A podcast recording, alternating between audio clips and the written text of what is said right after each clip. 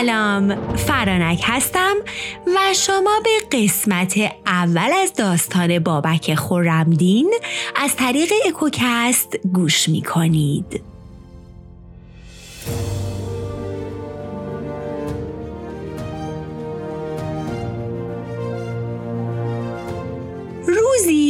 روزگاری تو شهر مدائن مرد روغن فروشی زندگی می کرد. اون زمان مدائن شهر مهمی بود نزدیک بغداد تو عراق امروزی و جزء قلمرو ایران. بعد از مدتی مرد تصمیم می‌گیره به سمت آذربایجان بره.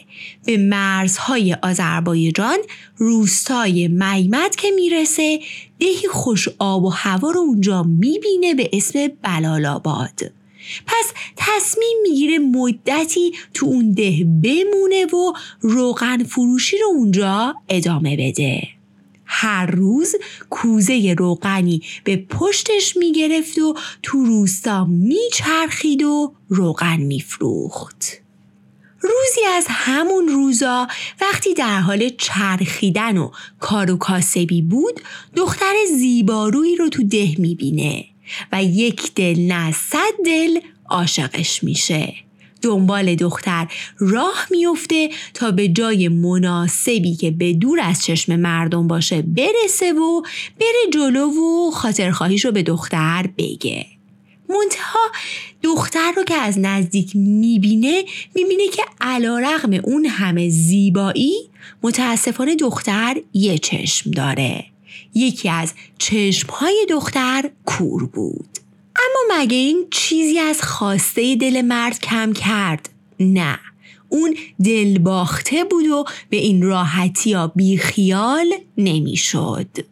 به این ترتیب تا مدتی دختر یک چشم زیبارو و مرد روغن فروش بدون عقد کردن و خوندن سیغه و این داستانا با هم در ارتباط بودن.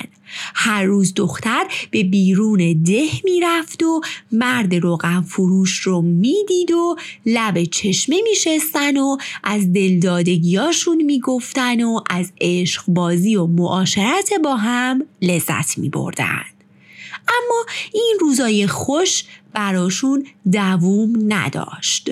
روزی که مثل همیشه دختر و مرد روغن فروش مشغول دل و قلبه دادن بودن گروهی از زنای ده رو دیدن که دارن به سمتشون میان. زنای ده اون روز هوس کرده بودن که بیان و از سرچشمه آب بردارن. وقتی دختر و مرد رو با هم می‌بینن شروع می‌کنن جیغ و کردن. مرد روغن فروش از ترسش تصمیم می‌گیره فرار کنه. میاد تا دختر رو هم با خودش ببره اما زنان نمی‌ذارن و دختر رو می‌گیرن موهاش رو می‌گیرن و همون شکلی رو زمین میکشنش و به ده میبرنش. توی ده میچرخوننش و رسوای عالمش می‌کنن.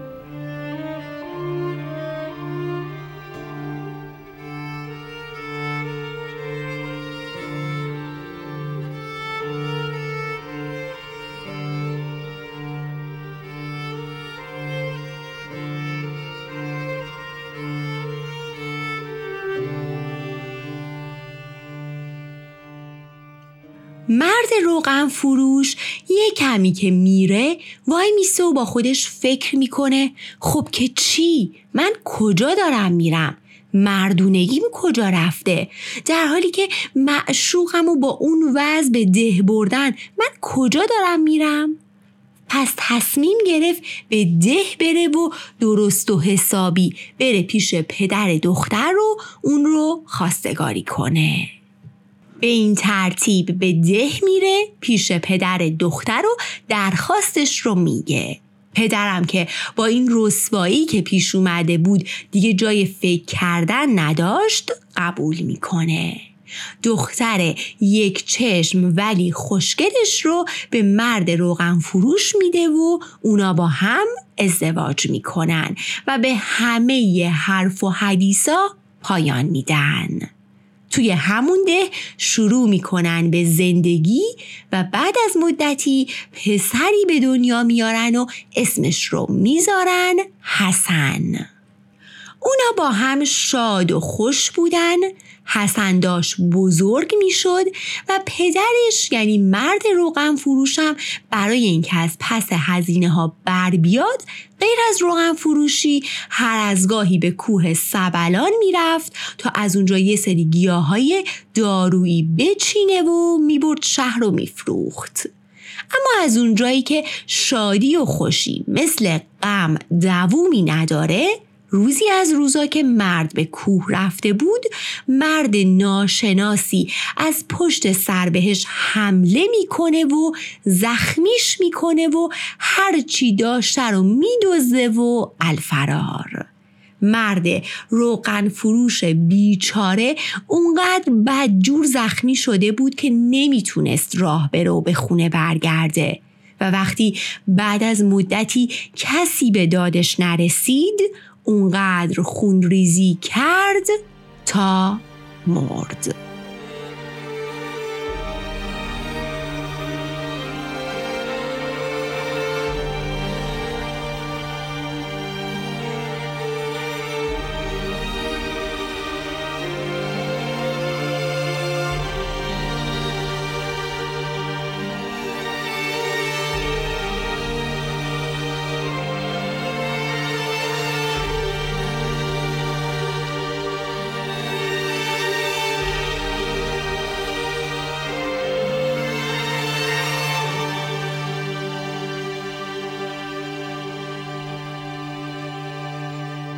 به همین سادگی حسن یتیم شد و روزگار برای خودش و مادرش سخت. مادر اولش که راه درآمدی نداشت و کار خاصی هم بلد نبود با شیر دادن به بچه های مردم نونی رو به دست می آورد تا خودش و بچهش از گشنگی نمیرن. بعد از مدتی هم به خونه های مردم می‌رفت و اونجا کار می‌کرد. گذشت و گذشت تا حسن ده سالش شد. حسن که بزرگ شد اوضاع یه خورده بهتر شد. چون حالا دیگه اونم می‌تونست کار کنه و کمک خرج مادرش باشه. گاوهای مردم و همسایه ها رو می‌برد صحرا میچروند و از این راه به گذرون زندگیشون کمک می‌کرد. وقتی تو این کار حرفه ای شد یه شخص متمولی که امارتش تو ده کناری و بالای کوه بود حسن رو استخدام کرد تا چار پایانش رو نگه داره. اونجا حسن غیر از کار دامداری و چوپونی کلی حرفه های دیگه یاد گرفت. از مهارت جنگی گرفته تا حتی تنبور زدن. بعد از مدتی حسن از اونجا به تبریز رفت پیش آدم ثروتمند دیگه ای و چون اونجا بزرگان زیادی رفت و آمد می‌کردن حسن به آدمای بزرگ و مهمی دمخور شد. با خیلیاشون آشنا شده بود و میشست حرف می‌زد و این باعث شد که از لحاظ مهارت جسمانی و فکری رشد زیادی کنه. چند سالی اونجا کار کرد ولی بعد از مدتی یعنی وقتی دیگه 18 سالش شده بود تصمیم گرفت به شهر خودش و پیش مادرش برگرده. انگار ندایی درونی بهش می‌گفت که دیگه وقتشه که به شهر خودش برگرده و منتظر بمونه تا اتفاقی که باید براش بیفته.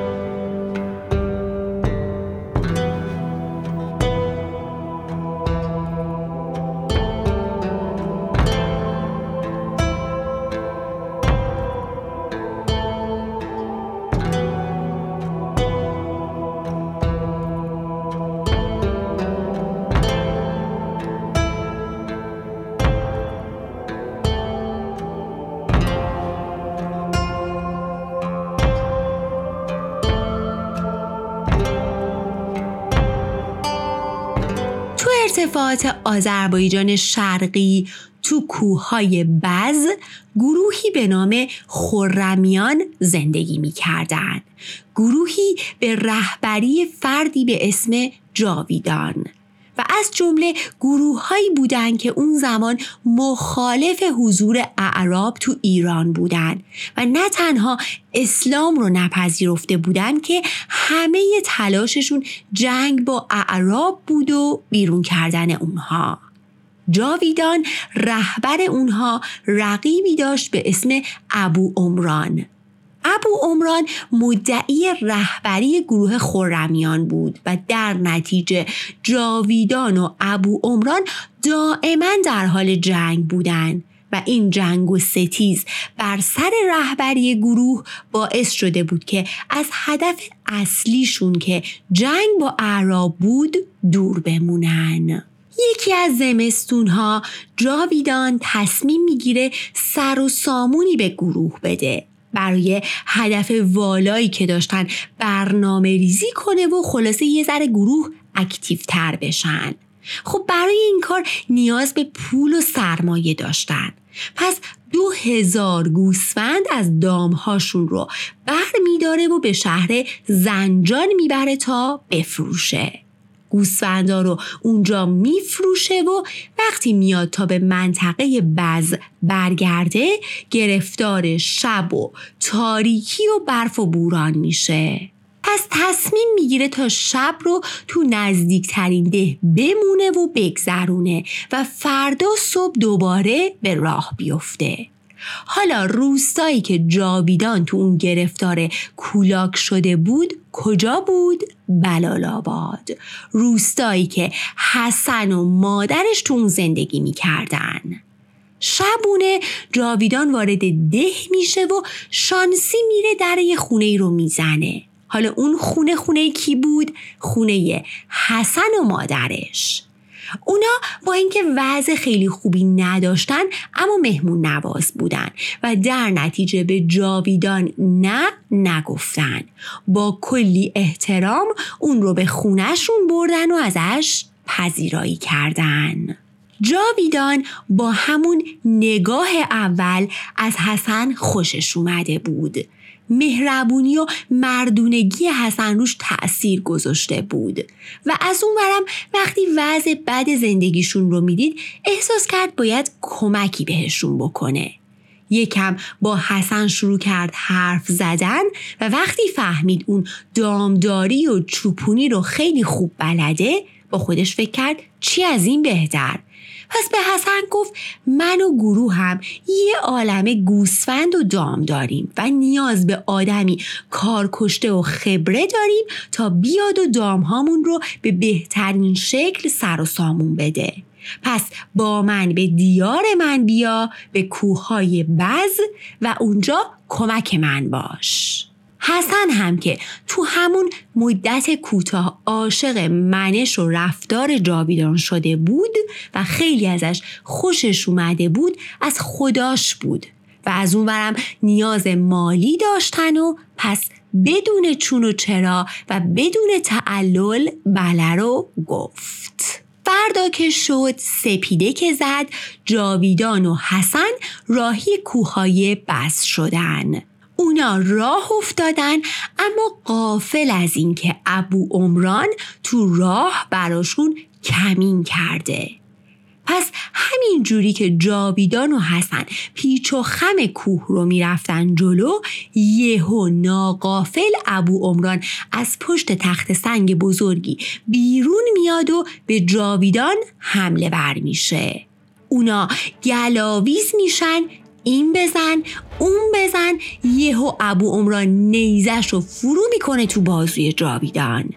جاویدان کم نمیاره با دست دیگش نیزه رو به فرق سر ابو عمران می‌زنه و به این ترتیب ابو عمران در جا کشته میشه. و این جنگ و کشمکش طولانی بین این دو نفر بالاخره تموم میشه.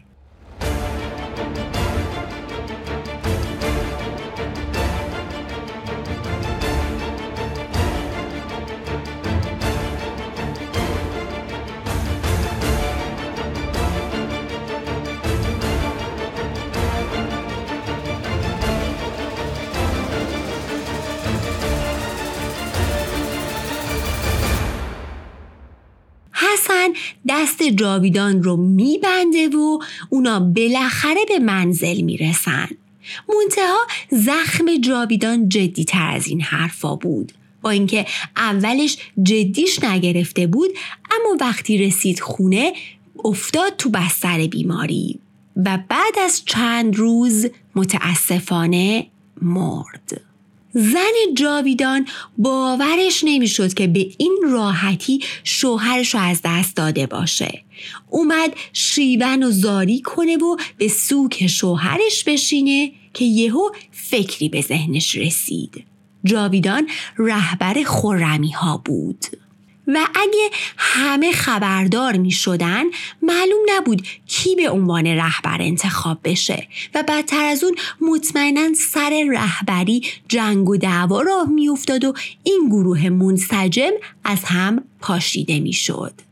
از طرف دیگه تو همین چند روز زن جاویدان از حسن خوشش اومده بود و حالا که شوهری نداشت از خداش بود تا به همسری حسن در بیاد.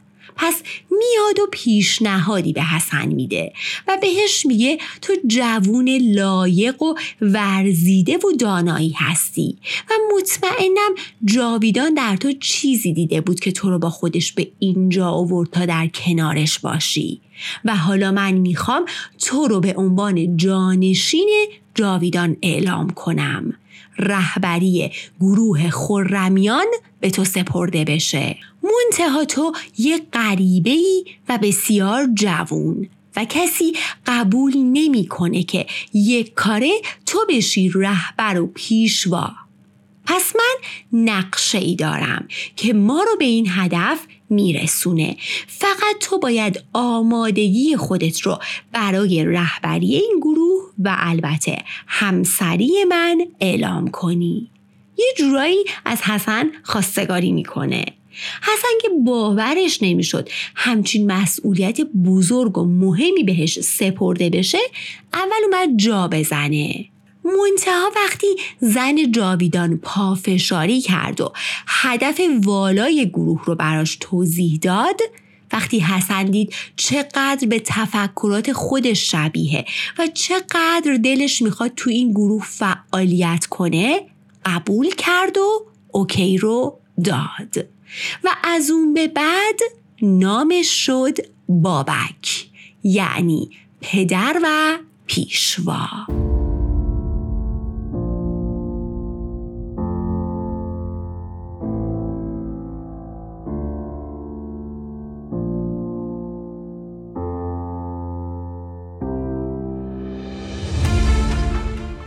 از قسمت اول داستان بابک خورمدین حالا اینکه زن جاویدان برای معرفی حسن یا همون بابک به خورمی ها از چه ترفندی استفاده می‌کنه و چه جوری خورمی ها رو راضی می‌کنه تا اون رو به عنوان پیشوا و رهبر بپذیرن توی قسمت بعدی میگم. هرچی خیر و خوشی هست رو براتون آرزو می‌کنم.